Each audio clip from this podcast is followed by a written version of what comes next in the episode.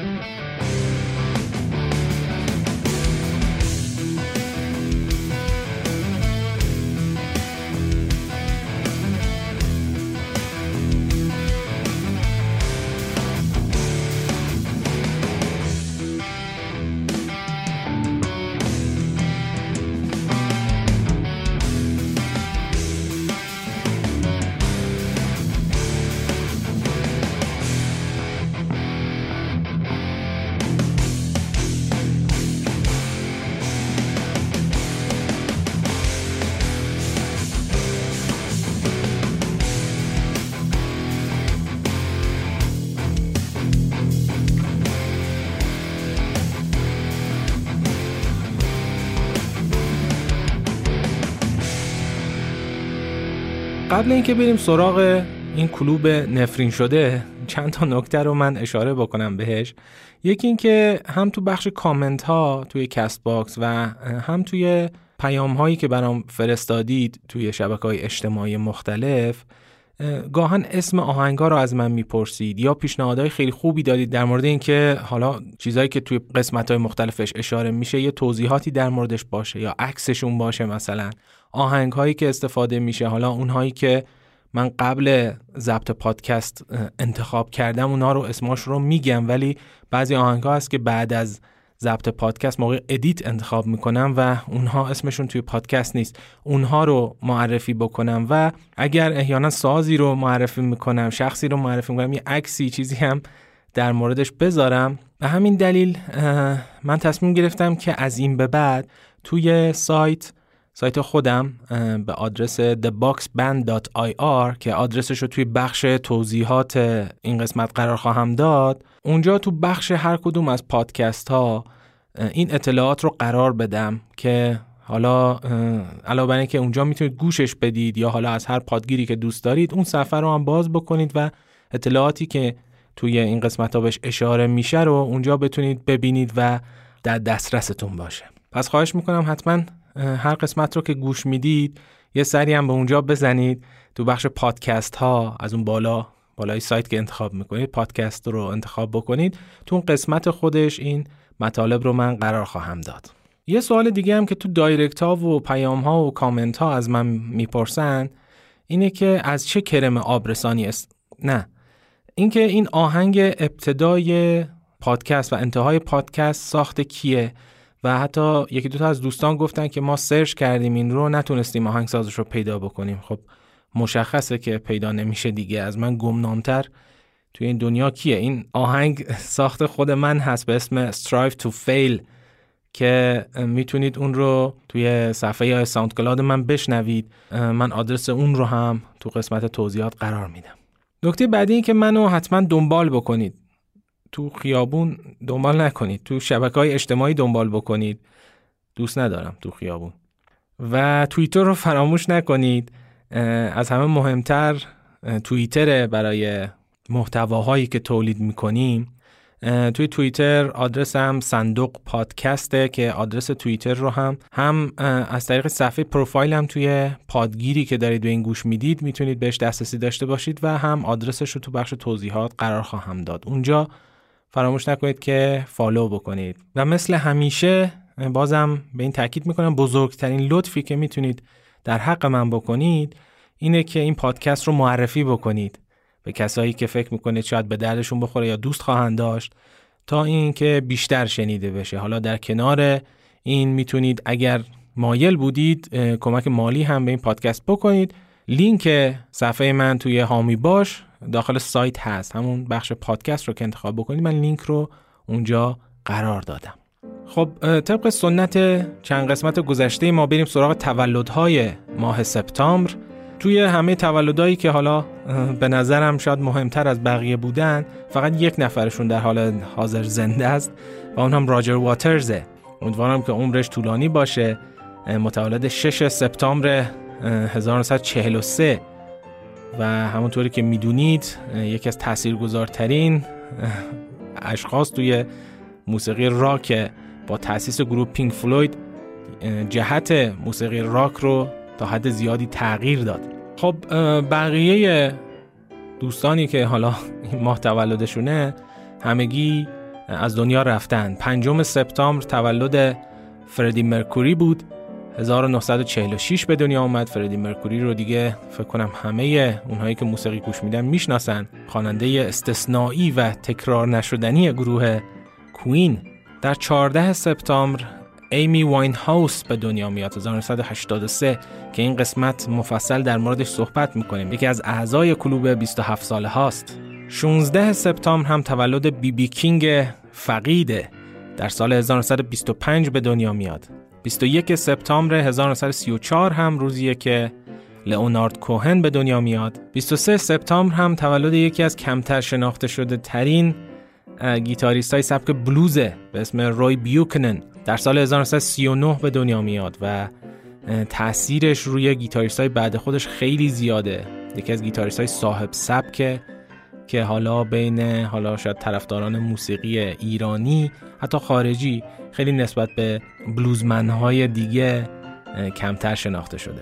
توی همین روز ری چارلز هم به دنیا اومده در سال 1930 و ری چارلز رو هم اونایی که سبک جاز و بلوز زیاد گوش میدن حتما میشناسن. یکی از استثنایی ترین موزیسین های این دوتا سبکه.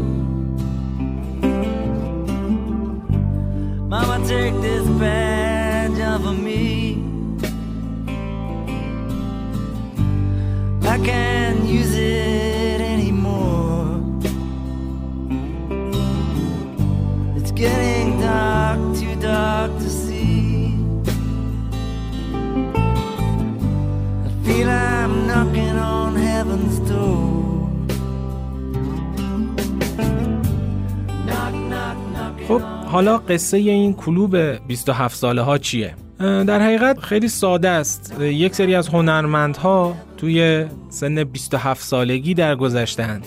یه تعدادشون هم خیلی با فاصله کم این اتفاق براشون افتاده و این شائبه بین هواداران موسیقی به وجود اومد که نکنه 27 سالگی خبریه و نکنه که یک داستانی پشت این ماجراست که اینها در این سن از دنیا رفتن. البته این بحث ها بعد از مرگ کرت کوبین خیلی شدت گرفت. تئوری های خیلی زیادی هم داده شد در مورد این قضیه که میگفتن حتما یه چیزی بوده که یه چیزی گفتن، ولی خب حتی پای تحقیقات پزشکی هم به این قضیه باز شد که ببینن آیا واقعا آدما تو سن 27 سالگی احتمال مرگشون بیشتر از بقیه وقت هاست یا نه. و بعد کلی تحقیق و هزینه متوجه شدن که نه، اینطوری نیست و آدما وقتی پیرتر میشن احتمال مرگشون افزایش پیدا میکنه.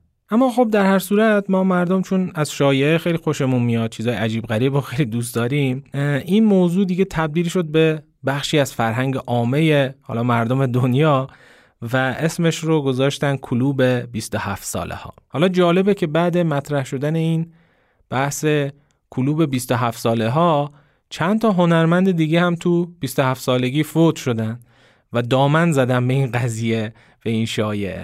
اما من قبل اینکه شروع بکنم به اعضای این کلوب رو معرفی کردم به این نکته اشاره بکنم که ما صرفاً توی این قسمت در مورد اعضای موزیسین این کلوب صحبت میکنیم و خب توی این کلوب بازیگرها هم هستن، سلبریتی ها هم هستن و رپرها هم هستن که خب ما با اونا کار نداریم چون اینا موزیسین محسوب نمیشن. نکته بعدی این که این قسمت به هیچ عنوان بیوگرافی نیست، یعنی من زندگی هر کدوم از اینها رو نمیام بررسی بکنم از اول تا انتها و این رو میذارم به عهده پادکست های دیگه، یا حالا اگر خیلی علاقه داشتید یکی از اینها رو انتخاب بکنیم و در موردش صحبت بکنیم توی این قسمت. ولی خب اینجا هدفمون فقط صحبت کردن در مورد اتفاقهایی که منجر شدن به مرگ اینها توی سن 27 سالگی یا حداقل تأثیر زیادی روی این قضیه داشتن.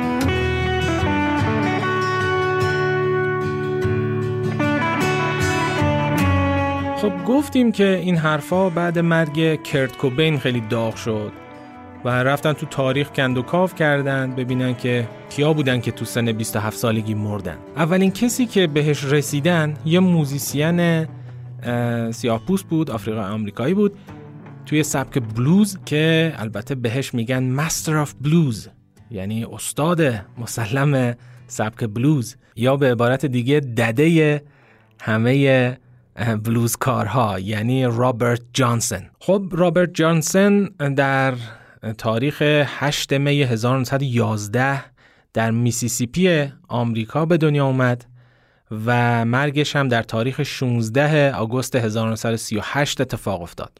اگه شک دارید تو 27 سالگی مرده میتونید جمع و تفریق بکنید. خب رابرت جانسون یکی از مهمترین شخصیت‌های سبک بلوزه که البته خب تا سالها بعد مرگش هم خیلی شناخته شده نبود، در طول عمرش هم خیلی گمنام بود و بعدها یعنی در شاید حوالی سال 1960 بود که خیلی اسمش سر زبونها افتاد و رفتن زندگیش رو مورد بررسی قرار دادن و آثارش وارد موسیقی شد. البته این رو بگم که نوازنده ها و خواننده های بلوزی که آفریقای آمریکایی بودن از قبل ایشون رو میشناختن و روی خیلی از نوازنده های بعد خودش تأثیر گذاشته، ولی خب این که خیلی پابلیک بشه، عمومی بشه و بقیه مردم باش آشنا بشن توی دهه 1960 اتفاق میفته. حالا ما کاری به بچگی و خانواده و این چیزاش نداریم، ولی میدونیم که تو 18 سالگی با یه دختر 16 ساله ازدواج میکنه که این دختر سال بعدش سر زایمان از دنیا میره. در مورد این موضوع مردم شایعه های زیادی درست میکنن. در کل مردم میگفتن که این قضیه به خاطر گناه های رابرت جانسون بوده. چرا؟ به خاطر اینکه موسیقی غیر مذهبی اجرا میکرده. موسیقی بلوز رو موسیقی غیر مذهبی و لهو و لعب میدونستن و انقدر این شایعه رو تکرار می‌کردن که یه جوری بود که خودش هم باورش شده بود که بله من دارم تقاص گناهام رو میدم.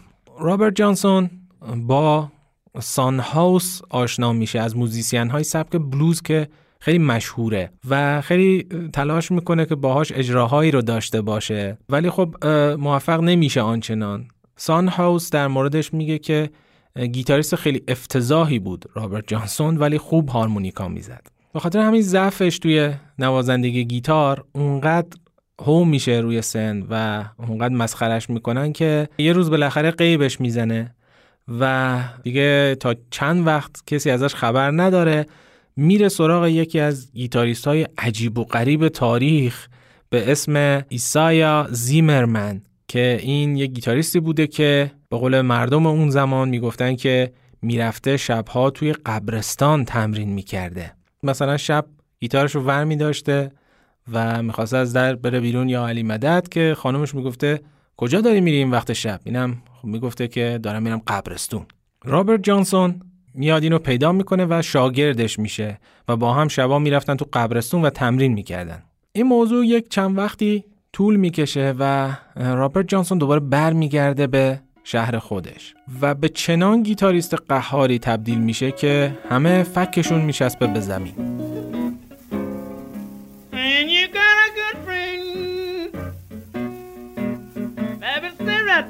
side. When you got a good friend that will stay right by your side. Give her your spare time, love and treat her right. I mistreated my baby, and I can't see no reason why. I mistreated my baby, but I can't see no reason why. خب طبیعتا مردم سر این قضیه هم برای شایعه درست میکنن، میگن که این وقتی داشته برمیگشته سر یه چهارراهی شیطان میاد پیشش و بهش میگه که شما میخوای گیتاریست خوبی بشی؟ اینم میگه که بله. شیطانم میگه که خب در مقابل این باید روح تو به من بفروشی و من در سن جوانی میام و جون تو رو میگیرم. اینم میگه اوکی. شیطانم گیتارش رو میگیره و براش کوک میکنه، وقتی پسش میده دیگه فوقع ما وقع. خب رابرت جانسون دیگه تبدیل میشه به نوازنده و خواننده خیلی مشهور و همه جا میتونه اجرا بذاره. یکم کار و بارش که خوب میشه، بنده خدا یه بار دیگه هم میره ازدواج میکنه و سال بعد زنش میمیره. در کنار همه این شایعه ها، اتفاقاتی که تو زندگیش میفته هم یه جورایی بهش این باور رو میده که بابا حتما یه خبری هست. و همین دلیل دیگه از اون به بعد قید زن و زندگی و خانواده رو میزنه و میفته به دنبال عیاشی و دربدری.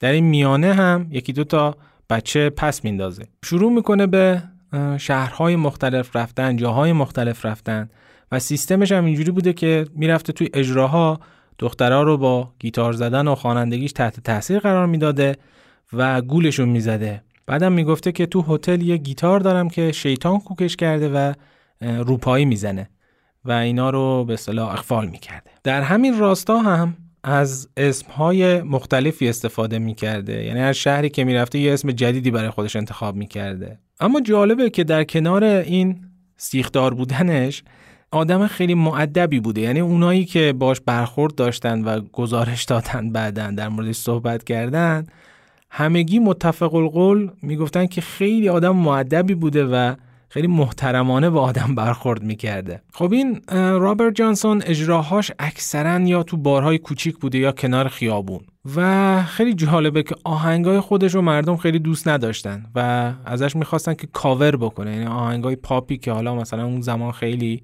مشهور بوده اونها رو بیشتر اجرا میکرده. آهنگای خودش انقدر دارک بودن که خیلی شاید خواهان نداشتن اون موقع.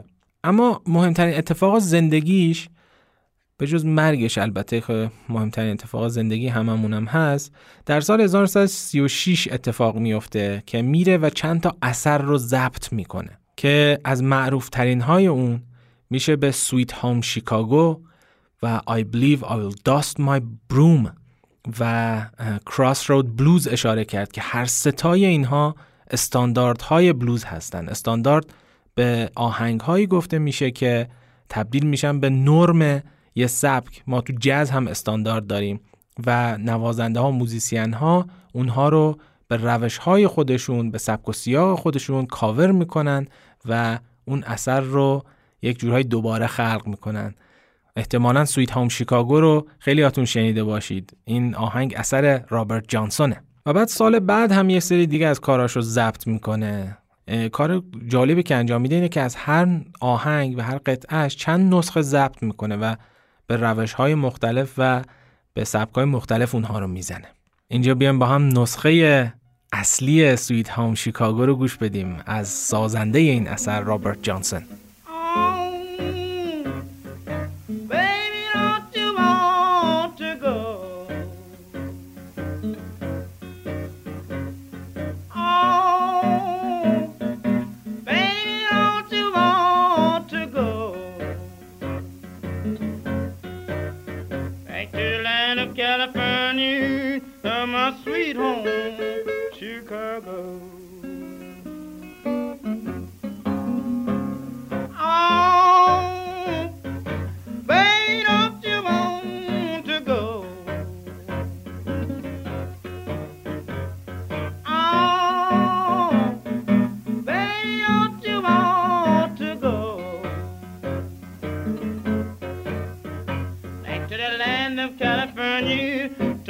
sweet home Chicago. اگه بخوایم در مورد اهمیت رابرت جانسون توی موسیقی صحبت بکنیم، جا داره اینجا اشاره بکنیم به جمله کیث ریچاردز، گیتاریست گروه The Rolling Stones، که میگه اگه میخوای بدون بلوز تا چه حد میتونه عالی بشه و به تعالی برسه، برو و به رابرت جانسون گوش بده. رابرت جانسون روی همه سبکای زمان خودش تسلط داشت. از جاز بگیرید، از بلوز بگیرید تا موسیقی فولک و کانتری و پاپ و همه اینها. تکنیک‌های مهمی رو وارد نوازندگی گیتار میکنه و منبع الهام خیلی از نوازنده ها میشه. لیک های فوق‌العاده‌ای داره رابرت جانسون. این لیک ها شامل ترن اراوند های خیلی مشهور و مهمی میشه. لیک به ملودی های کوتاهی میگن که موقع خوانندگی و نوازندگی سبک بلوز نوازنده ها اونها رو تکرار میکنن. برای نوازنده‌ای برای خودش یک سری لیک هایی داره که امضای اون نوازنده است و نوازنده های دیگه به خاطر اینکه ادای احترام بکنن از لیک های اونها استفاده میکنن یا اینکه از اونها الهام میگیرن توی نوازندگیشون. توی قسمتی که در مورد سبک بلوز صحبت کردیم گفتیم که یکی از مهمترین شاخصهای سبک بلوز کلاسیک 12 میزانی بودن اونه و توی میزان 11 و 12 معمولاً یک ملودی کوتاهی نواخته میشه که دوباره برگردیم به ابتدای میزان 1. به این ملودی کوتاه میگن ترن اراوند. البته به این نکته دقت بکنید که هنوز بلوز اون موقع سولو نداشته، یعنی ما شاهد سولوی گیتار توی بلوز نبودیم تو عصری که رابرت جانسون زندگی میکرده و به همین خاطر که من در مورد سولو نوازی صحبت نکردم، صرفاً در مورد ترن اراوند و لیک هایی که اضافه کرده به سبک بلوز صحبت کردم. یکی از تکنیک های مهم رابرت جانسون هم نوازی همزمان گیتار با ملودی وکاله. سوال و جواب کردن این ملودی وکال با گیتار، این تکنیک رو به خوبی بی بی کینگ ازش وام گرفته و شاید بشه گفت یکی از برجسته ترین نوازنده های سبک بلوز هست که از این تکنیک خیلی خوب استفاده میکنه بی بی کینگ. در زمینه خوانندگی هم رابرت جانسون اوجوبه حساب میشه. تسلط کاملی داشته به موسیقی مایکروتونال، یعنی ربع پرده ها رو به زیبایی اجرا میکرده. وقتی که صداش رو بند میکرده یا نوت های بلو رو اجرا میکرده کاملا مشخصه که چقدر تسلط داره روی این قضیه. رنج صدای فوق‌العاده و استثنایی هم داره. از نوت‌های پایین بگیرید راحت اجرا میکنه تا بالاترین نوت‌ها. استاد حس دادن به کلمات هست توی ترانه. این نکته‌ایه که خیلی هنوز اون موقع آنچنان قدرت نگرفته بود بین خواننده‌ها. چیزی هست که رابرت جانسون توش خیلی تبحر داشته. اینجا بیاد یکی از آثارش رو گوش بدیم که این قضیه رنج صدایی توش که نوت‌های بالا و پایین رو چقدر راحت اجرا میکنه توش مشهوده. آهنگی به اسم می اند دیویل، من و شیطان، که خب اشاره‌ای به زندگی خودش هم داد.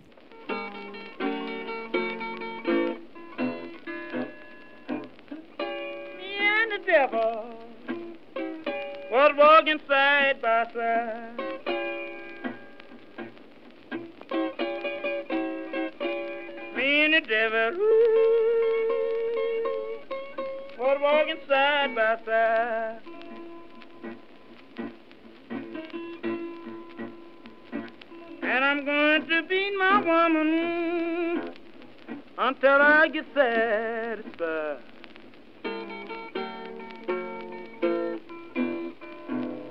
She said you don't see why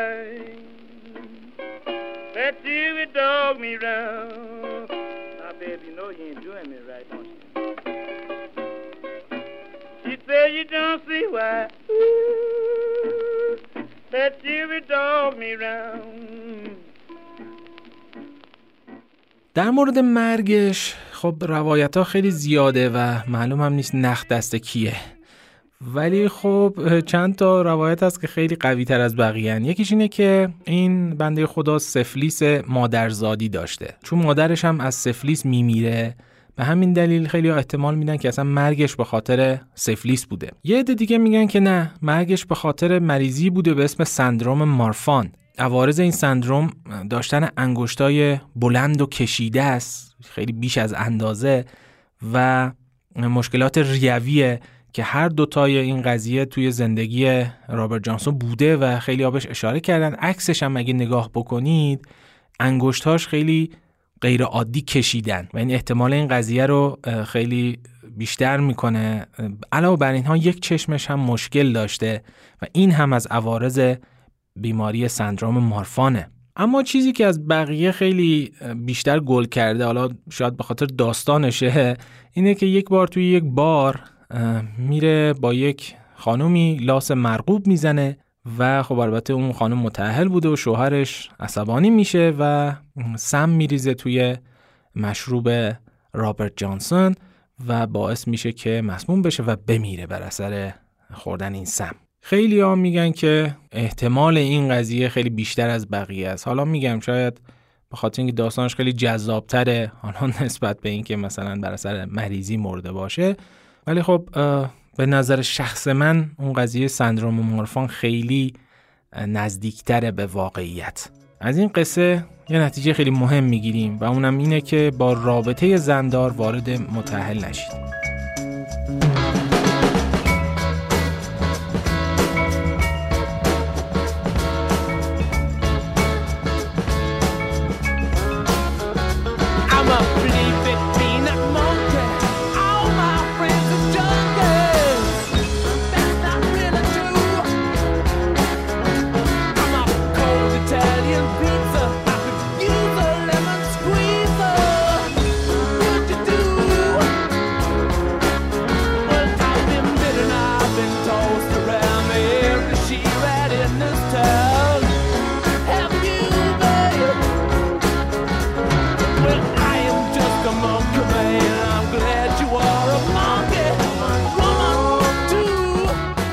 نفر بعدی برایان جونزه.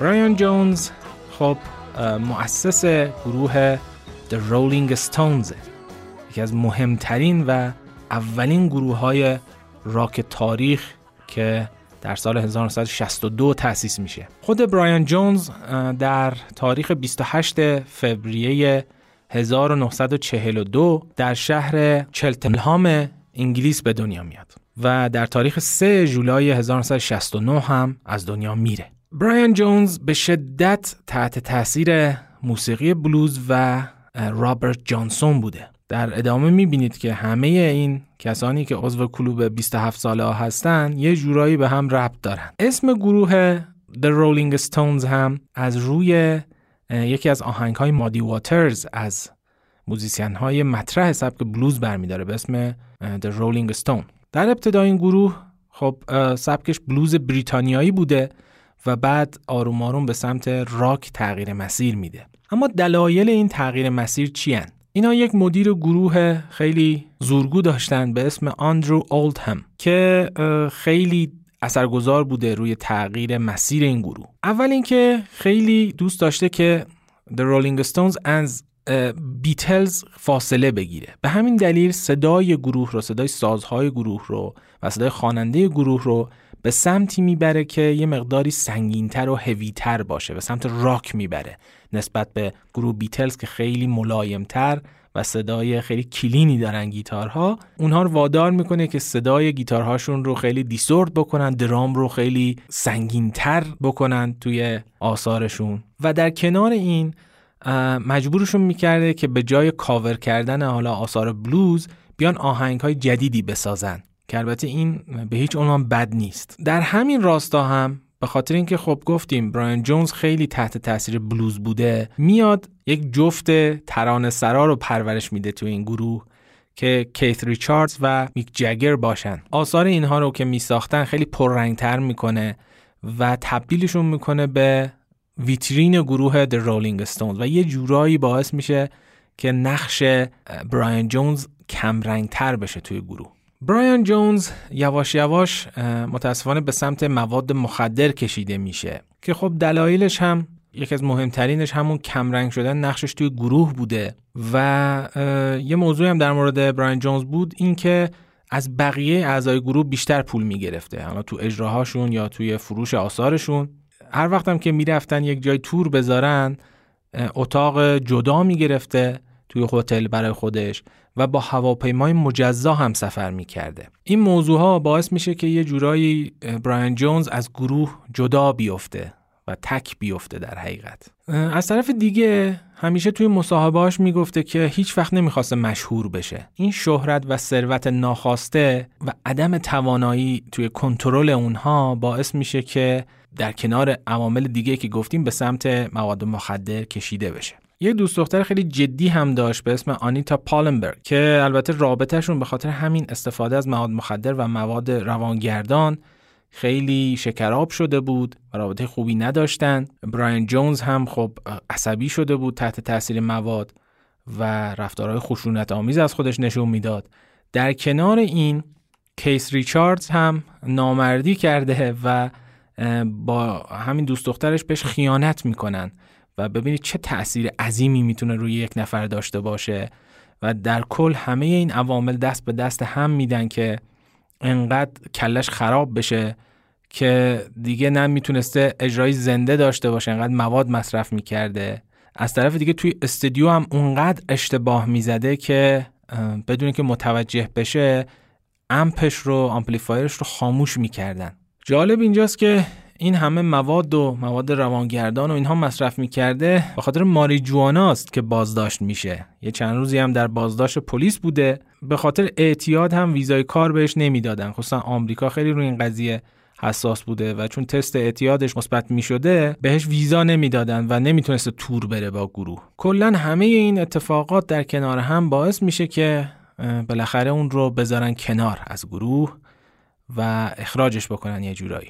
اما اهمیت براین جونز در موسیقی چیه؟ چه تأثیراتی روی موسیقی سبک خودش گذاشته؟ یکی این که براین جونز جز اولین گیتاریست های بریتانیاییه که با اسلاید گیتار می زدن. آثار بسیار زیبایی رو خلق کرده برای گروه The Rolling Stones با نوازندگی اسلاید. اسلاید هم یک بار فکر کنم توضیح دادم که یک لوله کوتاه فلزی یا شیشه‌ایه به اندازه یک انگشت که نوازنده رو انگشتشون میذارن و با اون گیتار میزنن. نکته بعدی این که براین جونز سازهای مختلفی میزده. از هارمونیکا و گیتار بگیرید تا سیتار و فلوت و ساکسیفون. و مهمتر از همه اینها یک سبکی از نوازندگی رو با کیت ریچاردز پایه‌گذاری میکنن، ابداع میکنن که بهش میگن گیتار ویوینگ. یه جورایی گیتارها انگار مثل تار و پود توی همدیگه تنیده میشدن. یعنی دوتا گیتاریست گروه در کنار هم نقش تعریف شده ای نداشتن. یعنی اینکه یکی سولو بزنه،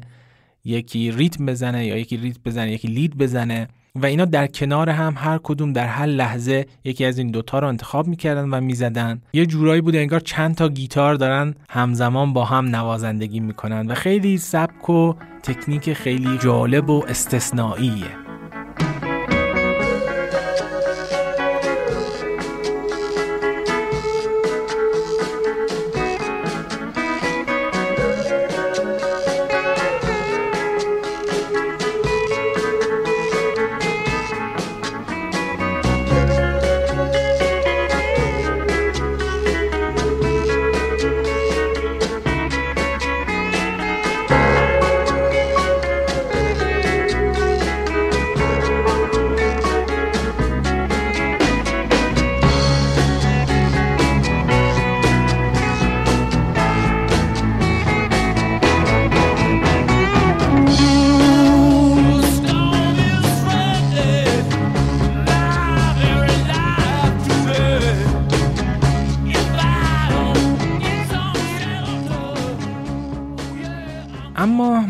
برایان جونز چطور اتفاق افتاد؟ خب بعد از این که کنارش میذارن از گروه، اینم برمیگرده به یه خونه ویلایی که داشته و اونجا یواش یواش داشته حالش بهتر میشده، روابطش دوباره با بقیه، با اطرافیانش خیلی بهتر میشده.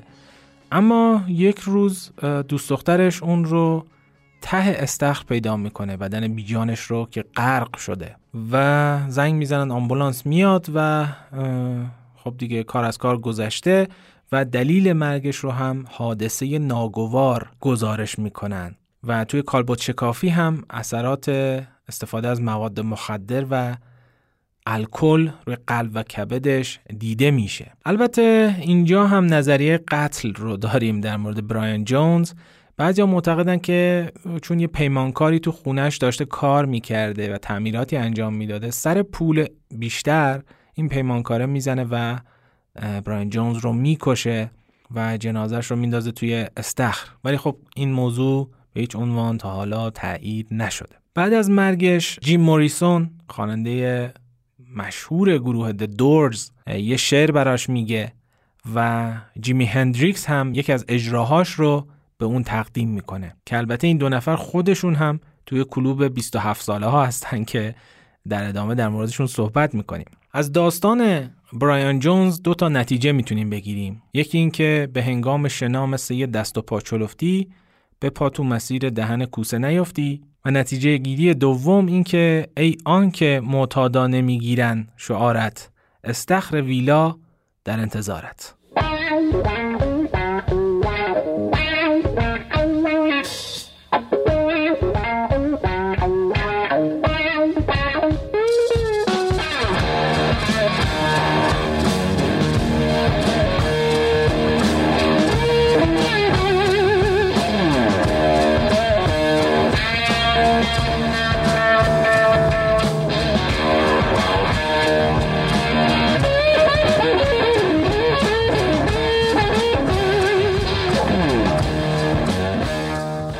خب بریم سراغ نفر بعدی، یعنی جیمی هندریکس.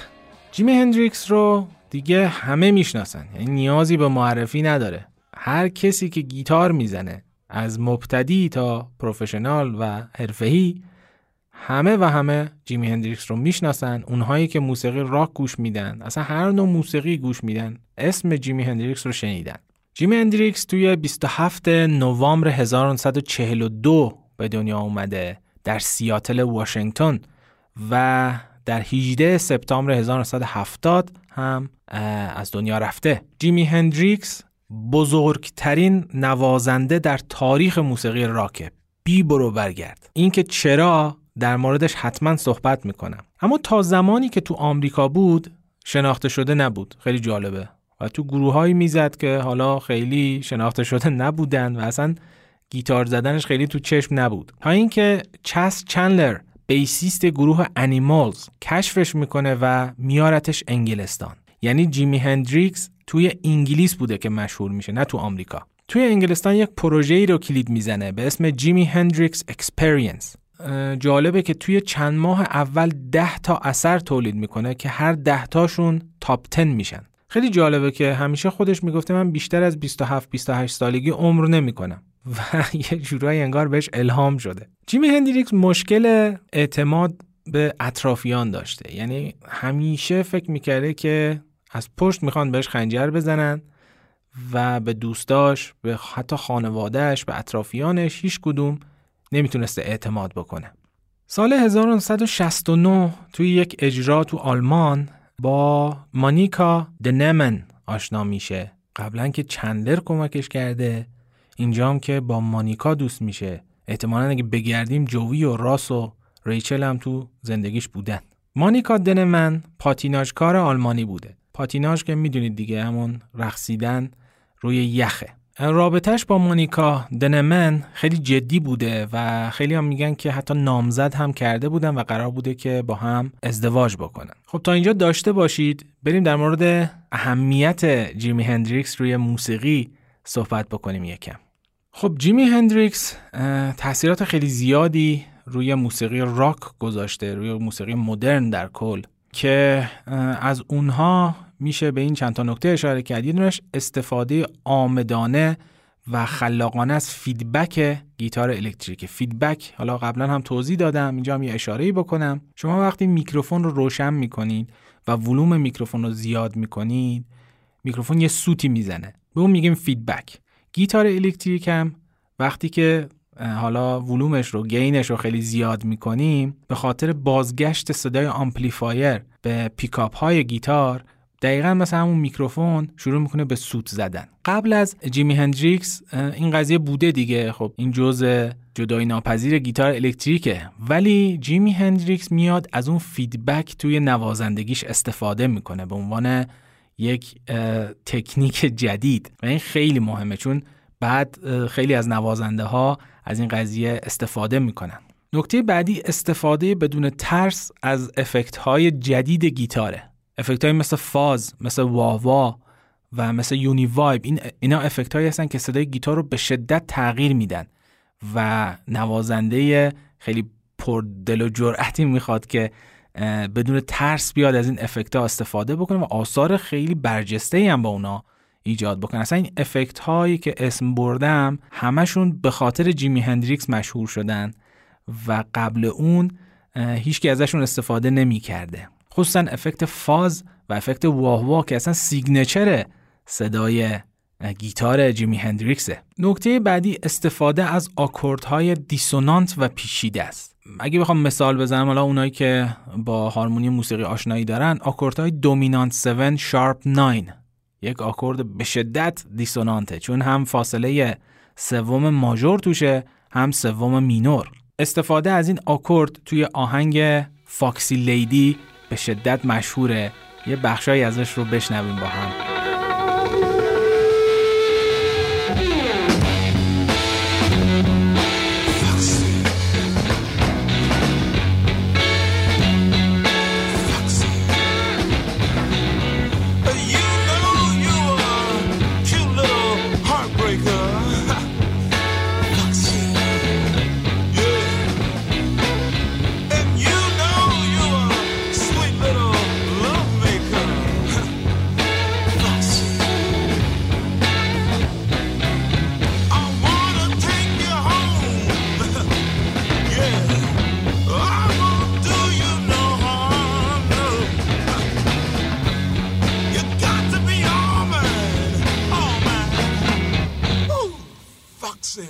نکته بعدی استفاده از تکنیک بند توی سولو نوازی. خب بند قبل جیمی هندریکس هم بوده و استفاده می شده، ولی جیمی هندریکس یک شکل خاصی از بند کردن رو توی نوازندگیش استفاده می کنه. بندهای خیلی طولانی و متغیری داشته توی سولو نوازیش و یک روش خاصه که این هم امضای جیمی هندریکس. خیلی از گیتاریستا این تکنیک رو وام گرفتن از جیمی هندریکس و استفاده کردن، اما به نظر خود من جیمی هندریکس خودش این تکنیک رو یه جورایی از آلبرت کینگ وام گرفته. آلبرت کینگ جزو اون نوازنده هاییه که بندهای فوق‌العاده‌ای داره و اصلا بند جزو جدایی ناپذیر نوازندگی آلبرت کینگه. برای اینکه متوجه بشید از چی صحبت میکنم، اینجا یه بخشهایی از آهنگ رد هاوس رو بشنویم با سولوی استثنایی جیمی هندریکس.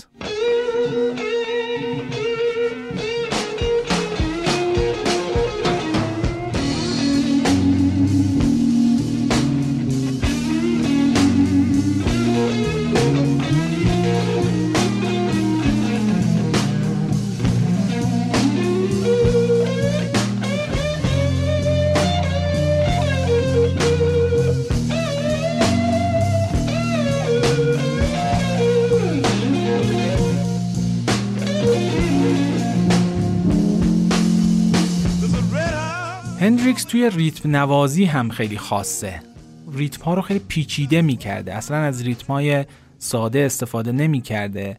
یکی از کارهایی که میکرده این بوده که خب آکورد رو میشکسته به نوت های مختلف و هر کدوم رو توی یک ضرب میزده و این باعث میشه که خیلی ریتم های خاص و پیچیده و دلنشینی داشته باشه. نمونه بارز این کار آهنگ لیتل وینگه که یه بخشهایی رو از این آهنگ اینجا میشنویم.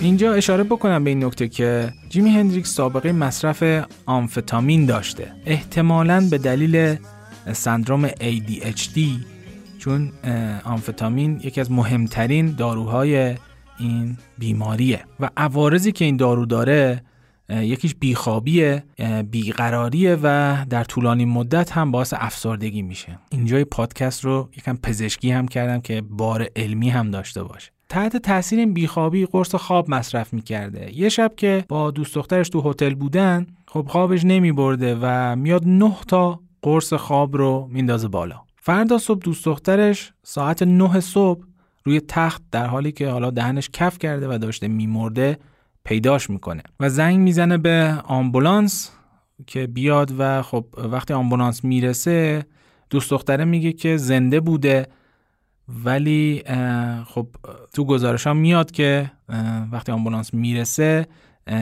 جیمی هندریکس مرده بوده.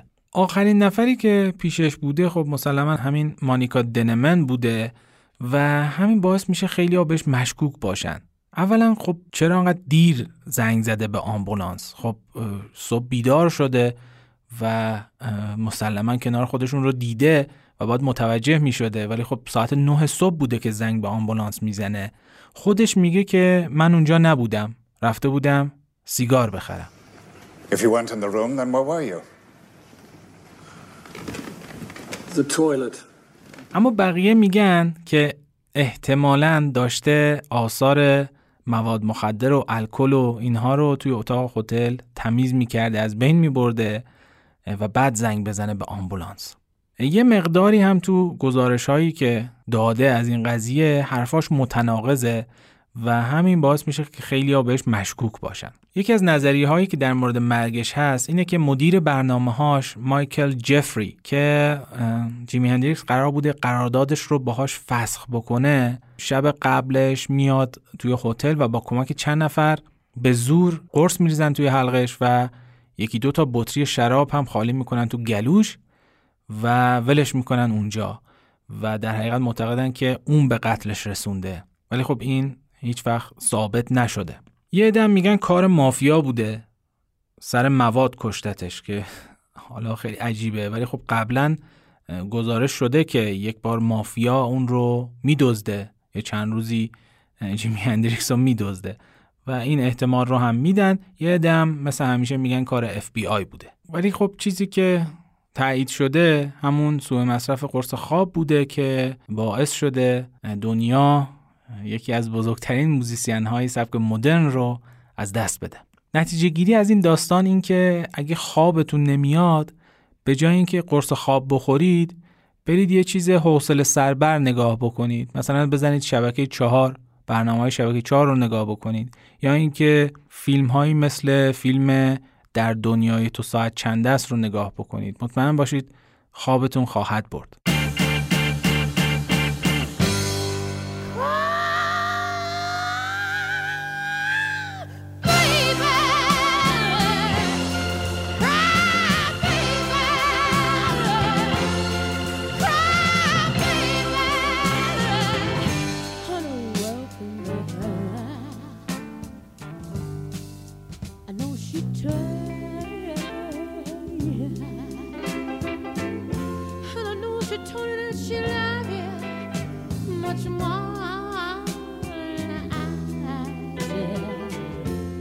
نفر بعدی توی کلوب 27 سالهها کسی نیست جز جنیس جاپلین، متولد 19 ژانویه 1943 در تگزاس و در گذشته در 4 اکتبر 1970 یکی از بزرگترین و موفقترین ستاره های مؤنث موسیقی راک که خب قبلا هم در موردش صحبت کردیم. جنیس از زمان دوران مدرسهش عاشق خوندن بوده و بلوز و فولک میخونده و گوش میداده. توی مدرسه به خاطر وزن زیادش و صورتش که آکنه داشته بچه ها خیلی مسخرش میکردن و سر به سرش میذاشتن، اسم روش میذاشتن و به خاطر علاقه‌ای که به بلوز و جاز داشته و حمایتش از آفریقای آمریکایی ها بهش یک لقب زشتی رو داده بودن و بهش میگفتن نیگر لاور. توی دانشگاه هم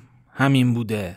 توی دانشگاه یک مسابقه ای رو میذارن که توش به عنوان زشتترین پسر دانشگاه انتخاب میشه. یک حرکت زشت و سکسیستی که تأثیر خیلی بدی روی جنیس جاپلین داشته و توی مصاحبه هایی به این قضیه اشاره میکنه و به تأثیرش روی روحیش. همین محیط دانشگاه باعث میشه که کلا تحصیل رو رها میکنه و 1963 با دوستاش میرن هیچ هایک در جای جای آمریکا و توی همون دوره است که مصرف مواد مخدر رو هم شروع میکنه و الکل رو البته چند باری هم به خاطر دزدی از مغازه دستگیر میشه. در مصاحبه با مجله رولینگ استون میگه که من هیچ وقت دوستای خیلی زیادی نداشتم و همونایی هم که بودن من ازشون خوشم نمیومد. آدم خیلی تنهایی بوده در حقیقت. در سال 65 هم یک نامزدی ناموفق داشته، تا پای ازدواج هم میره، ولی خب مرده ترکش میکنه. توی همون سال پدر مادرش کمکش میکنن تا بالاخره موفق میشه برای یه مدتی مواد مخدر و الکل رو ترک بکنه و میره سراغ کارهای داوطلبانه اجتماعی و یه مدتی رو اینجوری میگذرونه. اما در نهایت سال 1966 از خانوادهش جدا میشه و میره دنبال موسیقی و ضبط آثارش. جا داره اینجا من اشاره بکنم به اهمیت جنیس جاپلین توی موسیقی راک. لقبش کوین آف راکه. دیگه خودتون باید بدونید که وقتی این لقب رو به یکی میدن یعنی کارش توی چه سطحیه. جز معدود سفید پوستاییه که حالا سیاه پوستا توی جمع خودشون قبولش میکردن، توی جمع موسیقی. یعنی موزیسین های خیلی زیادی هستن که باش کار کردن و بهش اشاره کردن توی اجراهاشون.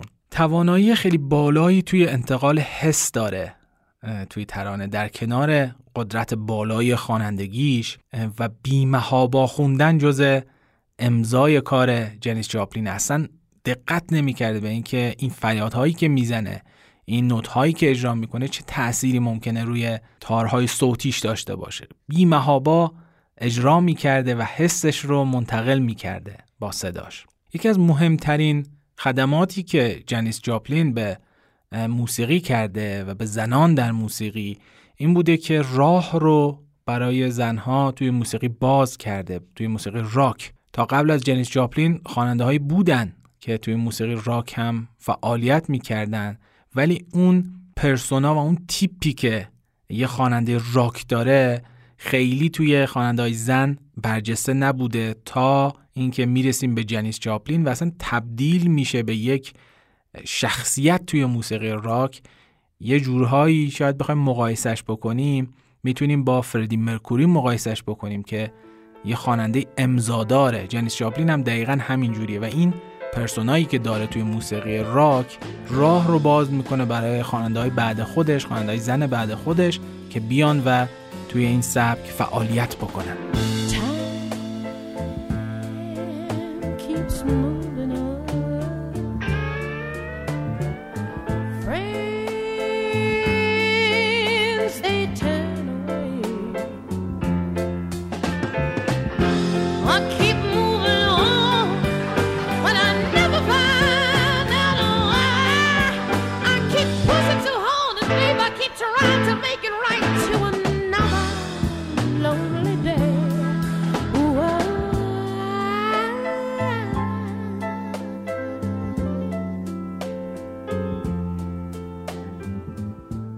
اما در کنار اون حس تنهایی و دورافتادگی از جمع و دوستانش، مشکل خب اعتیاد و الکل به خصوص خیلی توی جنیس جاپلین برجسته بوده و حتی میگن روی سن توی بطری آب معدنی اون ودکای مورد علاقهش رو میریخته و مردم فکر میکنن داره آب میخوره، ولی خب کلن روی سن از مشروبات الکلی استفاده میکرده. در کنار اون مشکل کنترل خشم هم داشته که خب از اثرات الکلی بودن هم هست.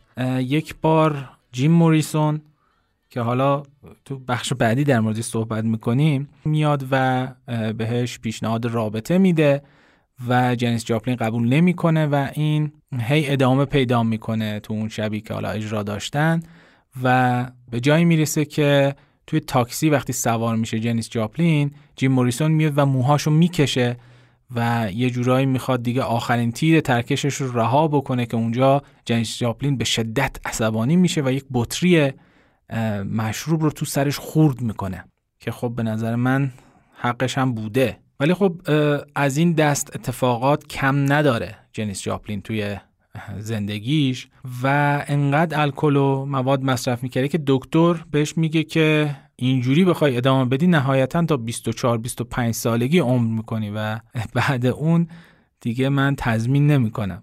اون احساس تنهای زیادی که داشته خیلی برجسته است تو زندگیش، روابط ناتمام زیادی داشته با آدمهای اشتباهی و یکی از همکاراش میگه که این همیشه به من میگفت که بعد اجراها همه اعضای گروه با یه نفر میرن خونه یا میرن هتل، من همیشه تنهایی باید شبا برم تو اتاق هتلم و از این خیلی رنج میبرده و در نهایت هم یک شب وقتی که تنها برمیگرده به هتل، همونجا به دلیل اووردوز با هروئین از دنیا میره و فردا کف هتل پیداش میکنن، کف زمین.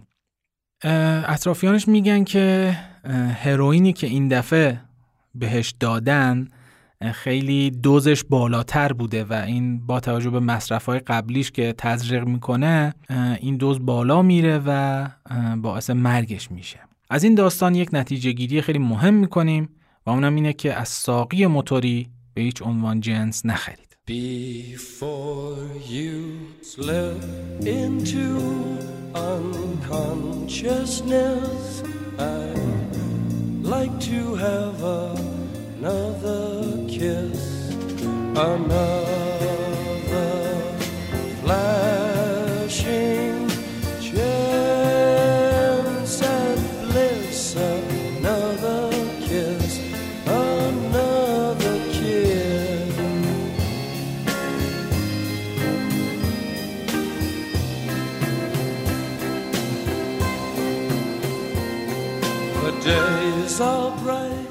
میریم سراغ نفر بعدی، یعنی جیم موریسون. جیم موریسون متولد 8 دسامبر 1943، در گذشته در 3 جولای 1971، یعنی دقیقاً روز مرگ برایان جونز. ببینید قضیه چقدر عجیبه. جیم موریسون خواننده جادویی گروه The Doors و یکی از مؤسسین اصلیش. در سال 1965 همراه با نوازنده کیبورد گروه یعنی ری منزارک گروه The Doors رو تأسیس میکنن. خیلی شخصیت جالبی داشته، از بچگی عاشق فلسفه و ادبیات و شعر بوده و اهل مطالعه کتاب بوده. حتی معلمینش تو مصاحبه ها به این نکته اشاره کردن، میگن کتاب هایی میخونده که ما اصلا اسماش رو هم نشنیده بودیم. خیلی به فردریش نیچه علاقه داشته، به آرتور رامبو، ویلیام اس باروز و عاشق کافکا و کامو و ناباکوف هم بوده. توی جوونی یک دوره‌ای هم میگذرونه در زمینه فیلمسازی و حتی چند تا فیلم کوتاه هم میسازه. اصلا اسم گروه The Doors رو هم از روی کتاب درهای ادراک اثر آلدوس هاکسلی انتخاب میکنه، نویسنده مشهور کتاب دنیای قشنگ نو، که البته اون عبارت درهای ادراک خودش از یکی از شعرهای ویلیام بلیک وام گرفته شده. جیم موریسون تا قبل از شهرت خیلی دردسر درست نمی کرده، ولی وقتی که مشهور میشه با گروه The Doors دیگه میزنه به کلش. روی سن فوش میداده به مردم و به سمت مواد مخدر و مواد روانگردان هم کشیده میشه و یه کارهایی روی سن میکرده که اصلا دیگه شورش رو در آورده. مثلا یک بار روی سن کلن میکشه پایین و باعث میشه که همونجا روی سن پلیس میاد و دستگیرش میکنه و میبردش. بعد به 6 ماه حبس محکوم میشه و پرداخت $500 که خب البته با رایزنی و اینها تبدیلش میکنه به $50,000 بدون حبس و سر ته قضیه رو هم میارد. دقت بکنید که این کارها تو اون زمان اصلاً معمول نبوده. الانش هم اگه کسی این کارو بکنه خیلی عواقب براش داره. کاش برسه به دست اون دوستمون که حرکت مشابهی روی سن انجام داد و خیلی هم براش هورا کشیدن. اما در مورد تاثیر جیم موریسون روی موسیقی هم صحبت بکنیم. The Doors یکی از گروه‌هایی بود که واقعاً جهت موسیقی راک رو عوض کرد. حالا در کنار اون خود جیم موریسون هم یک سری کارهایی رو توی موسیقی انجام داده. یکی از اونها وارد کردن دکلمه خوانی به خوانندگی در راکه. توی بعضی از آثار گروه The Doors ما میبینیم که جیم موریسون به صورت دکلمه شعرها رو میخونه. یه چیز جالبی هم که جیم موریسون به موسیقی راک اضافه کرد شلوار چرمیه. یعنی اولین کسیه که تیپش شلوار و کاپشن چرمی بوده و خیلی ها از اون وام گرفتن و از همین تیپ استفاده کردن و تبدیل شد به تصویر توی موسیقی راک، که البته خب یه جوره آفت هم هست دیگه، خصوصا تو مملکت ما، و صرفاً موسیقی راک رو بعضیا توی کاپشن چرمی و شلوار چرمی تعریف میکنن و با همون تیپ میان توی تلویزیون و لب میزنن آهنگاشون رو. و بگذاریم صدای جیم موریسون یک صدای باریتون قدرتمنده، یه جورایی میشه که فرانک سیناترای دنیای راکه. شما صداش رو گوش بدید، اصلا صدای فرانک سیناترا براتون تداعی میشه. در عین حال یک اسکریم های جیغ زدن هایی داره که بسیار فوق العاده ان. اونم مال زمانیه که هنوز متال به وجود نیومده. یعنی شما فرض بکنید توی آهنگ از فرانک سیناترا تبدیل میشه به یه خواننده متال. این توانایی خوندن جیم موریسون رو نشون میده. در کنار اون ترانه هایی که میگفته خیلی شاعرانه بودن و ارزش ادبی دارن. بیاید اینجا یه بخشایی از آهنگ لایت مای فایر گروه The Doors رو گوش بدیم که اون قضیه رنج صدایی جیم موریسون توش خیلی مشهوده.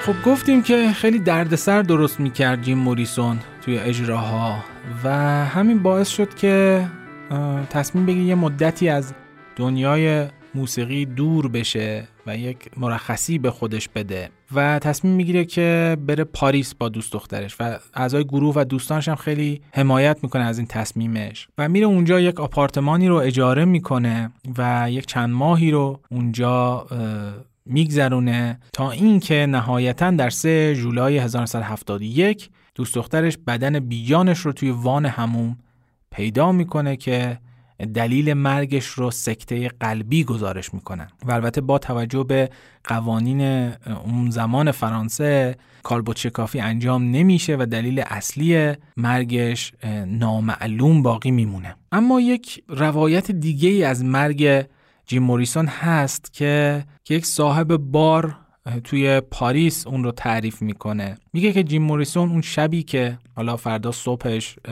بدن بیجانش رو پیدا میکنن میره توی اون بار هروئین مصرف میکنه و توی دستشویی اون بار اووردوز میکنه و همونجا هم میمیره و یک عده از اطرافیانش میان و جنازش رو از اونجا جمع میکنن، تو پتو میپیچن و میبرنش به آپارتمانش و یه جورایی معتقده که این صحنه سازیه که توی وان سکته کرده و مرده. خب این هم تایید نشده ولی خب جا داشت که اینجا به این نکته هم اشاره بکنم.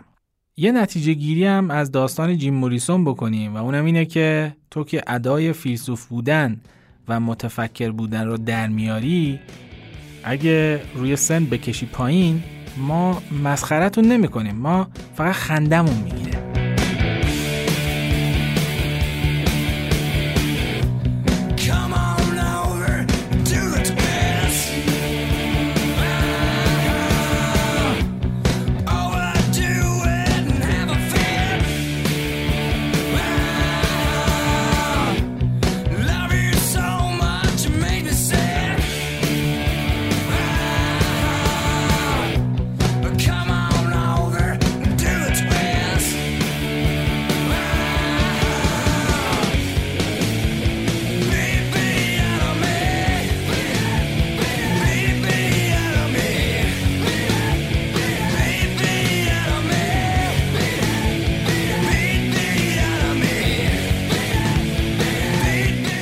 اما میرسیم به کرت کوبین که همه این داستان کلوب 27 سالهها بعد مرگ اون شروع شد. کرت کوبین در 26 فوریه 1967 در سیاتل به دنیا میاد و در 5 آپریل 1994 هم از دنیا میره.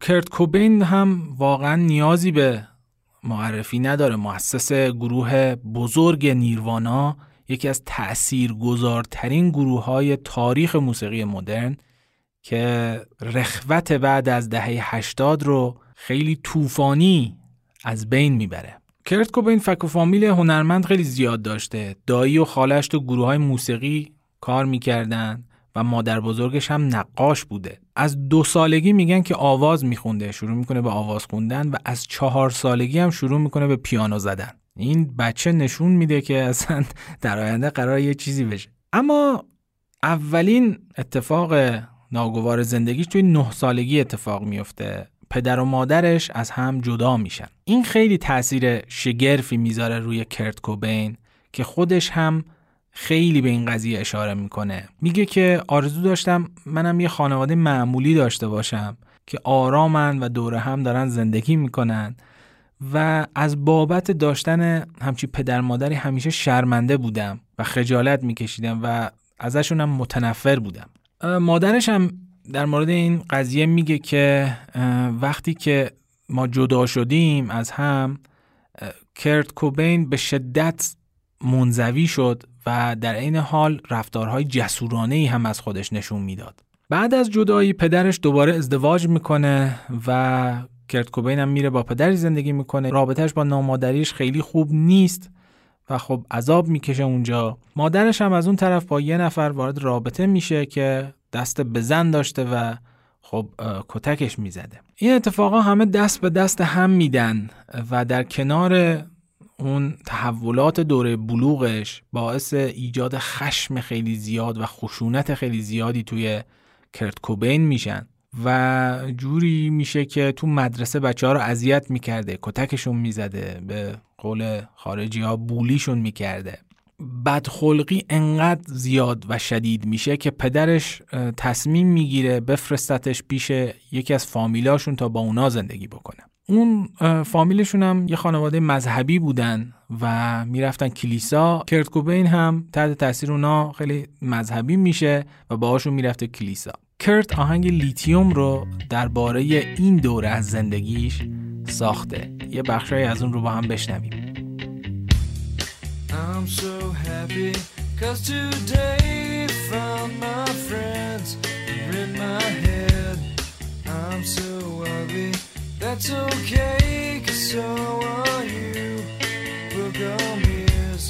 Sunday morning is every day for all I care. And I'm not scared. Light my candles in our days, 'cause I found God. Yeah!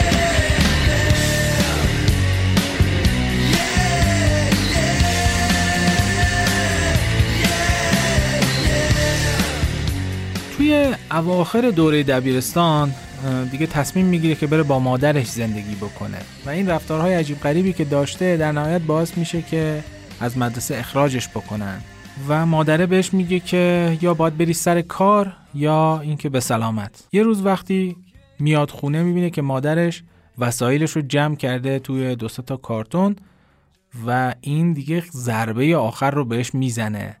این احساس تنهایی و بی کسی رو اگه خودمون رو جاش بذاریم دقیقاً ما هم میتونیم حس بکنیم.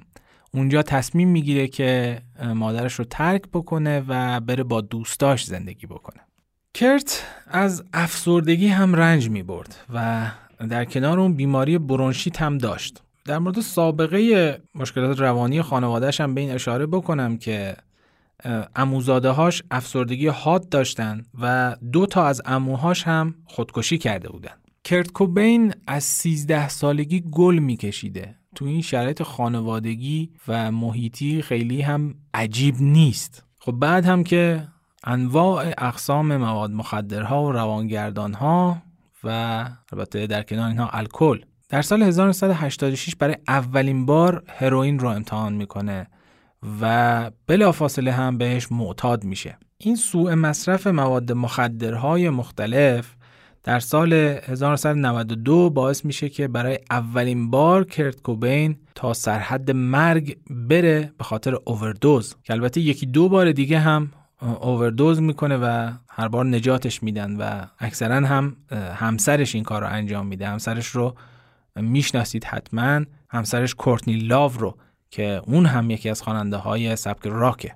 در ماه مارس 1994 بیماری برونشیتش عود میکنه و در کنار اون مبتلا به لارنژیت هم میشه که عفونت تارهای صوتیه و حنجره است و به همین دلیل برای درمان دیگه تصمیم میگیره که بره روم. خیلی جالبه که باز توی روم هم اووردوز میکنه و میبرنش بیمارستان. همسرش میگه که این بار اووردوزش توی شهر روم خودخواسته بوده و تلاشش برای خودکشی بوده. در نهایت برمیگرده سیاتل و توی یه اتاق خودش رو حبس میکنه و تلاش میکنه با اسلحه خودش رو بکشه، که حالا با تلاش‌های زنش که زنگ میزنه به پلیس میان و از اون اتاق میکشنش بیرون. در نهایت بالاخره قبول میکنه که بره یه دوره ترک اعتیاد رو بگذرونه و با این قضیه مبارزه بکنه، اما اونجا بعد از چند روز فرار میکنه و تا یه مدت هم کسی نمیدونه که اصلاً کجاست. خب اینجا رو داشته باشید. بریم در مورد اهمیت کرت کوبین توی موسیقی راک صحبت بکنیم. در مورد تاثیر گروه نیروانا روی موسیقی راک قبلا صحبت کردیم. اینجا میخوام بیشتر در مورد خود کرت کوبین صحبت بکنم. اولا کرت کوبین صدای فوق‌العاده‌ای داره. یک صدای خیلی خاصی داره که ما تو هیچ خواننده این رو نمیشنویم. کاملا منطبق بر ژانری که توش فعالیت میکنه. ترانه سرای بسیار بسیار ماهریه. ترانه هاش به شدت گیرا هستن و تقریبا میشه که همشون رو هم از روی زندگی شخصی خودش نوشته.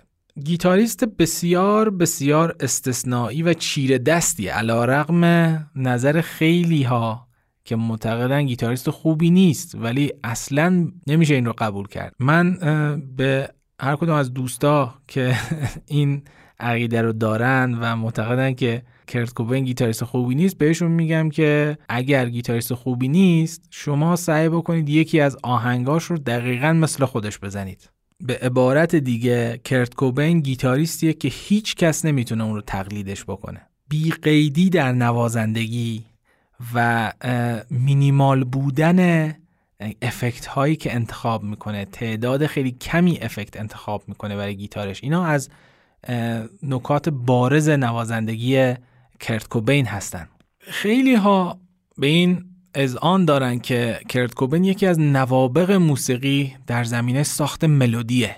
شما هر ملودی تو هر کدوم از آهنگاش گوش بدید، ملودی وکالش رو خصوصا، به شدت گیراست. یعنی یه جورایی ملودیش تو ذهن آدم باقی میمونه، انگار یه جایی قبلا این ملودی رو شنیده، انقدر روان و گیراست. در کل میشه گفت کرت کوبین یک راک استار واقعیه. پرفورمنس فوق‌العاده. شما هر کدوم از کنسرت‌هاش رو نگاه بکنید، تماشاش لذت بخشه و یک چیز جدیدی توی کنسرت‌هاش هست و یک کارهایی توی کنسرت‌هاش میکنه که کاملا یک پرفورمنس کامله و امضای خاص اجراهای کرت کوبین و نیرواناست.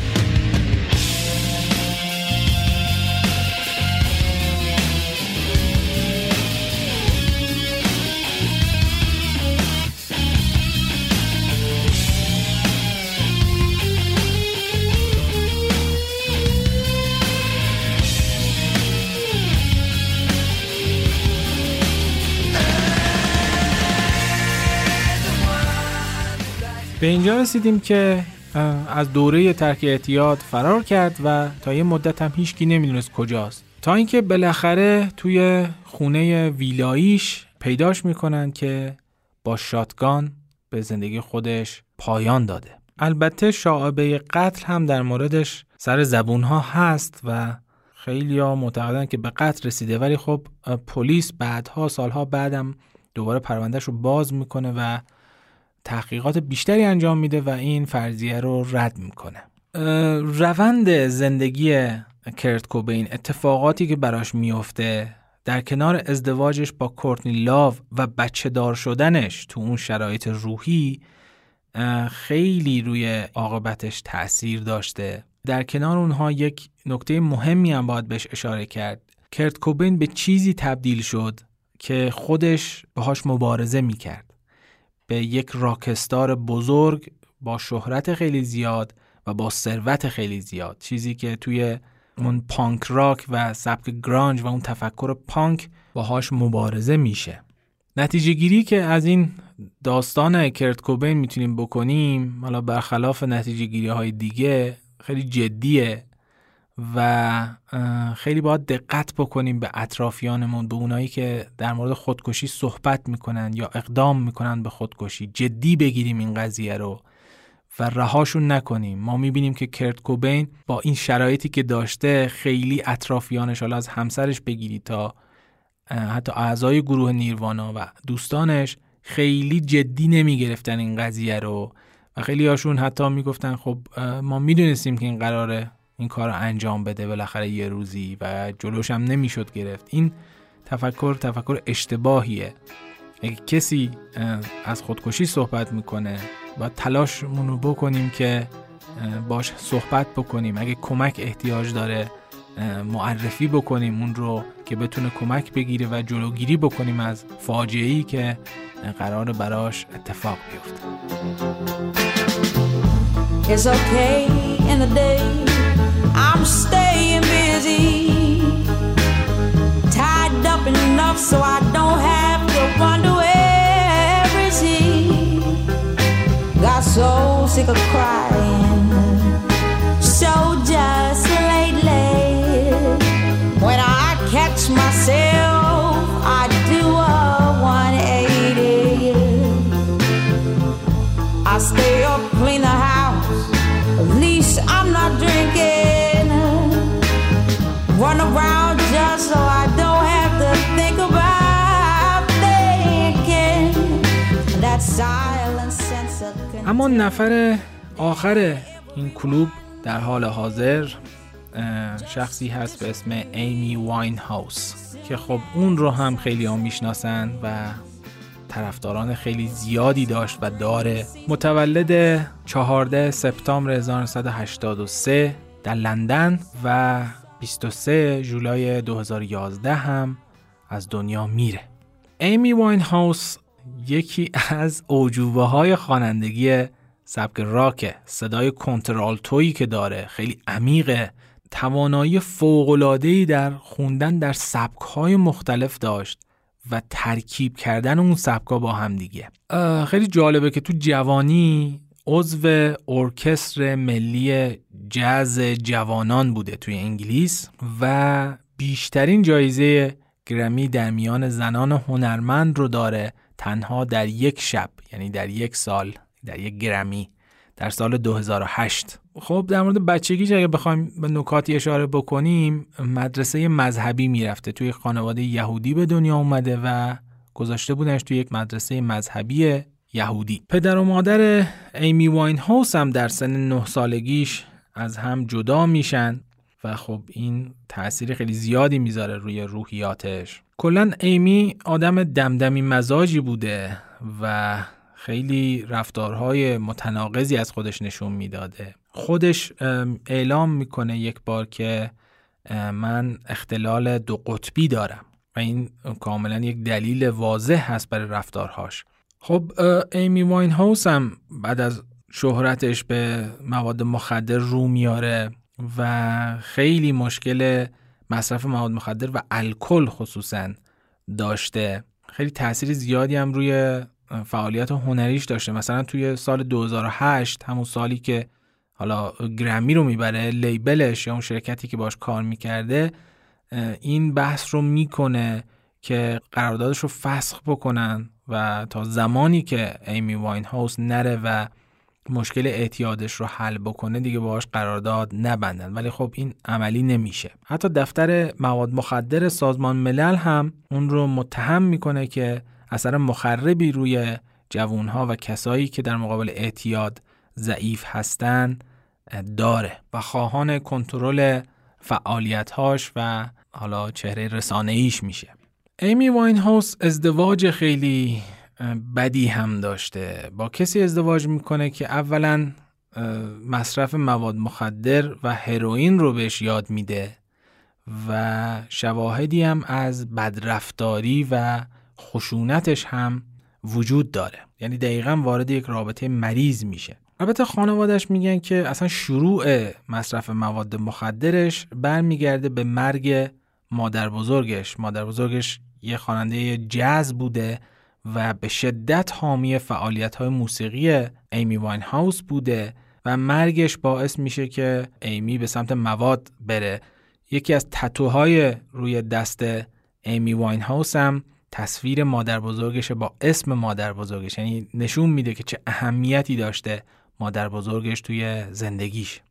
مصرف مواد مخدرش انقدر شدت داشته، حالا مثلا توی سال 2007 به خاطر اووردوز هروئین و اکستازی و دیگر شیاطین بستری میشه توی بیمارستان که البته پدرش خیلی ازش حمایت میکرده و چند باری هم کمکش کرده که اعتیاد رو ترک بکنه، ولی خب دوباره بازگشته به مصرف مواد مخدر. در کنار این مصرف الکل و مواد مخدر یک رفتارهای خودآزارانه هم داشته، مثلا آثار بریدگی روی دستاش بود، یعنی به خودش صدمه میزده. اینها نشون میده که چقدر تحت فشار بوده از نظر روحی و روانی و در نهایت البته سال 2008 رابطه مریضش رو پایان میده و طلاق میگیره از همسرش و همون سال هم اعلام میکنه که مواد رو ترک کرده، ولی خب مصرف الکل رو همچنان ادامه میده. ایمی واینهاوس هم مثل جنیس جاپلین خیلی خشونت داشته و رفتارهای خشونت آمیز توی انظار عمومی از خودش نشون میداده. مثلا به یکی از طرفداراش مشت میزنه، حتی شوهرش اون موقع که میاد و اونها رو جدا بکنه از هم و آرومش بکنه حتی شوهرش هم کتک میزنه. کلا اینجوری بوده که هر جا میرفته حالا تو گوش یکی دو نفرم در کنارش میزده. چند باری هم سر همین قضیه بازداشت شده، چند بار هم به خاطر مواد بازداشت شده و توی همون سال 2008 اصلا سال 2008 خیلی سال سرنوشت سازی بوده برای ایمی واینهاوس. توی اون سال پدرش اعلام میکنه که ریه و قلب دخترش در وضعیت خیلی خطرناکی قرار داره به دلیل کشیدن کراک. دکترش بهش میگه که اگه اینجوری بخوای پیش بری به زودی باید ماسک اکسیژن بزنی، کلن دیگه خوانندگی و موسیقی خداحافظی بکنی و عمر چندانی هم نخواهی داشت. از اون تاریخ بوده که دیگه سلامتیش به شدت افت میکنه و تونتون میرفته دکتر و درمانگاه و بیمارستان و اینها. خودش میگه که اون اتفاق یه تلنگری بود تو زندگی من و باعث شد که من بهبود بدم سبک زندگیم رو.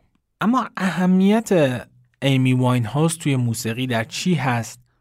خب اولا این که در کمال تعجب ایمی واینهاوس اصلاً کلاس موسیقی نرفته، چه برای خوانندگی و چه برای نوازندگی گیتار، و کاملاً خودآموز بوده. این باور کردنی نیست، خصوصاً در خصوص خوانندگیش. ایمی واینهاوس تصویر خواننده زن رو به شدت تغییر داد و بعد از ایمی واینهاوس بود که خواننده های زن چهرهشون عوض شد توی موسیقی و خیلی بی‌موهوبا و بدون توجه به قضاوت ها شروع کردن به خوانندگی. مثلا میتونم به لیدی گاگا اشاره بکنم که خودش ایمی واینهاوس رو به عنوان یکی از بزرگترین منابع الهامش معرفی میکنه. بیلی آیلیش هم در کنار لانا دل ری، اینها هم اشاره میکنن به ایمی واینهاوس که یه جورهایی جاده صاف کنشون بوده در زمینه موسیقی و فعالیت هاشون. اما شاید بشه نزدیکترین شخص رو چه از نظر رنج صدایی و چه از نظر سبک و سیاق به ایمی واینهاوس عدل معرفی بکنیم. خواننده بریتانیایی اون هم اشاره کرده که ایمی واینهاوس یکی از کسایی بوده که ازش الهام گرفته. اصلا این صدای کنتر آلتوی خواننده های زن رو و این سبک خاص خوندن و رفتار کردن همگی از ایمی واینهاوس شروع شده. جزو اون خواننده هایی که نفسگیری فوق‌العاده‌ای داره، کنترل نفسش خیلی خیلی خوبه و این رو من نمیگم، این رو مربی های خوانندگی توی کل دنیا بهش اعتراف کردن. رنج صدایی خیلی زیادی هم داره، چه نوت‌های پایین و چه نوت‌های بالا رو بدون هیچ زحمتی اجرا میکنه. تکنیک ویبراتو خیلی خوبی هم داره، یعنی لرزوندن صدا. استادانه این کار رو انجام میده. در کنار اینها اجراهای زنده بدون نقصی هم داشته. جزو اون خواننده‌ایه که خیلی توی اجراهاش اشتباه نمی‌کرده. حالا حداقل قبل از اجراهای اواخرش که خیلی تحت تاثیر مواد مخدر و الکل بوده. برای اینکه با رنج صدایی ایمی واین هاوس آشنا بشید و ببینید که چه کارهایی میتونسته با صداش انجام بده، یه قسمت‌هایی از آهنگ این مای بد رو اینجا براتون پخش میکنم. نگاه بکنید به اون جایی که با صداش ایمپرووایز میکنه، بداهه میخونه، انگار که یک ساز بادیه، یک ترومپت مثلا که داره کاملا روی یک آهنگ جاز ایمپرووایز میکنه. فوق‌العاده است. با هم بشنویم اینجا.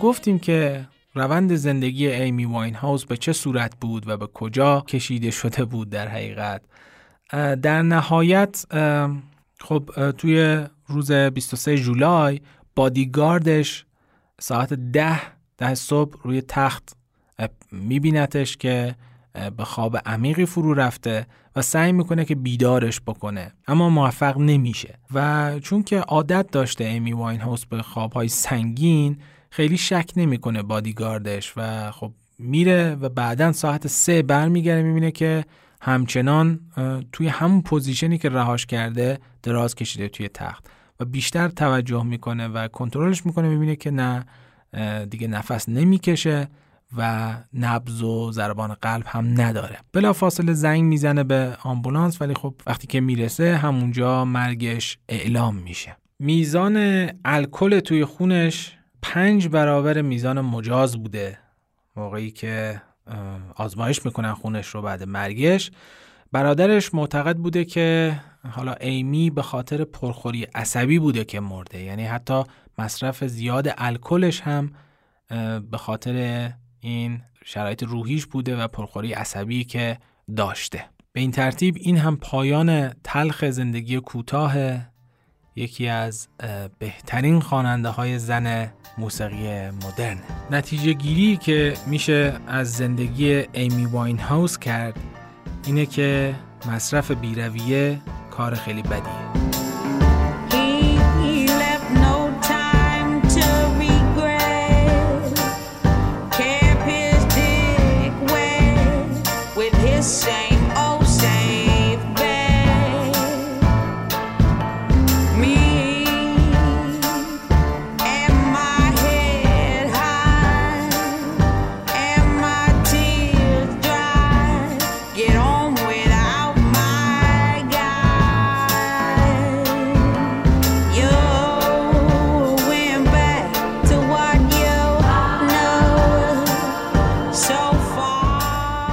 معلومه که من و خیلی از شماها به این خرافات و این کلوب 27 ساله ها اعتقادی نداریم، ولی این موضوع بهانه‌ای بود برای بررسی زندگی چند تا از نوابغ موسیقی مردمی که توی سن پایین از دنیا رفتن. وقتی که روند زندگی و مرگ این شخصیت ها رو بررسی میکنیم، میبینیم که تقریبا همشون یه الگوی ثابتی داشتن. تقریبا همشون با خانواده یا پارتنرشون مشکل داشتن و اون حس جدا افتادن از جامعه و تنهایی از بچگی همراهشون بوده. از عدم درکشون توسط اطرافیان رنج می بردن و مشکلات روحی روانی متعددی که توی زرق و برق زندگی در شهرت گم شدن و اطرافیانشون خیلی توجه نمی‌کردن به این مشکلات روحی. اکثرا از شهرت خیلی خوششون نمی‌اومده یا حداقل آمادگی نداشتن برای مشهور شدن و این باعث فشار خیلی زیادی می‌شده روشون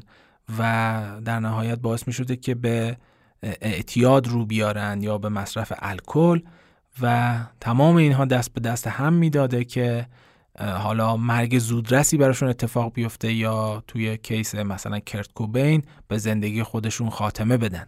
اصولا این یه واقعیته که شهرت خیلی بیرحمه و تحملش و کنترلش کار خیلی سختیه و خیلیا نمیتونن از پس اون بر بیان. در کنار اینها هنرمندهای زیادی هم بودن که به اعتیاد رو آوردن و باعث شدن که زندگی هنریشون از بین بره یا حتی خودشون از دنیا برن. خب در سنین مختلفی که حالا ما توی این کلوب جاشون نمیدیم ولی تعداد خیلی زیادی بودن که دچار این مشکلات شدن و از دنیا رفتن. من همیشه به این موضوع فکر میکنم که اگه اینها زنده میموندن چه کارهایی که نمیتونستن بکنن، چه خلاقیت‌هایی که با مرگشون ما از اونها محروم موندیم. من یکی از اجراهای جنیس جاپلین رو توی یوتیوب نگاه میکردم و اولین کامنتی که زیر اون بود خیلی کامنت دردناکی بود. نوشته بودن که I wish heroin wasn't a thing، یعنی کاش اصلا چیزی به اسم هروئین وجود نداشت.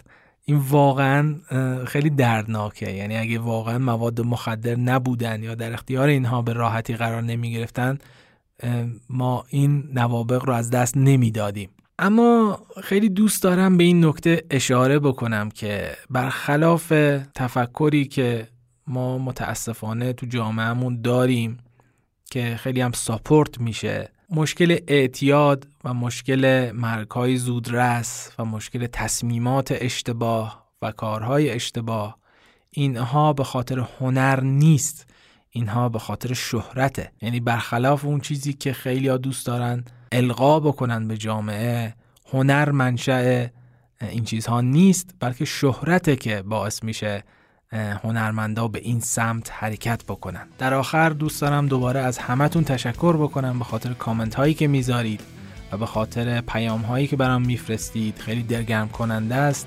ادامه بدید که باعث میشید با این کارتون من همین پادکست رو ادامه بدم با انرژی بیشتر. و در نهایت مثل همیشه مراقب خودتون باشید و به موسیقی خوب گوش بدید. فعلا.